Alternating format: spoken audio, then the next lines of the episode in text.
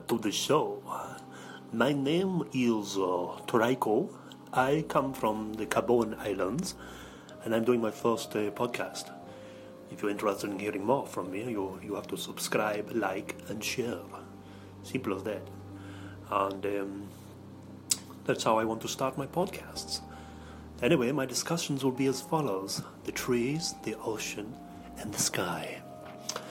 Today's topic will be the sky. If you've ever been to the sky, you will know that it's full of clouds. And you must travel to the sky on an aeroplane or a whole, I was about to say hot water balloon, or a hot air balloon. And what you see in the sky is something amazing. You see the clouds. You see the sun, you see the moon, you see birds flying. You see things you don't normally see from the top.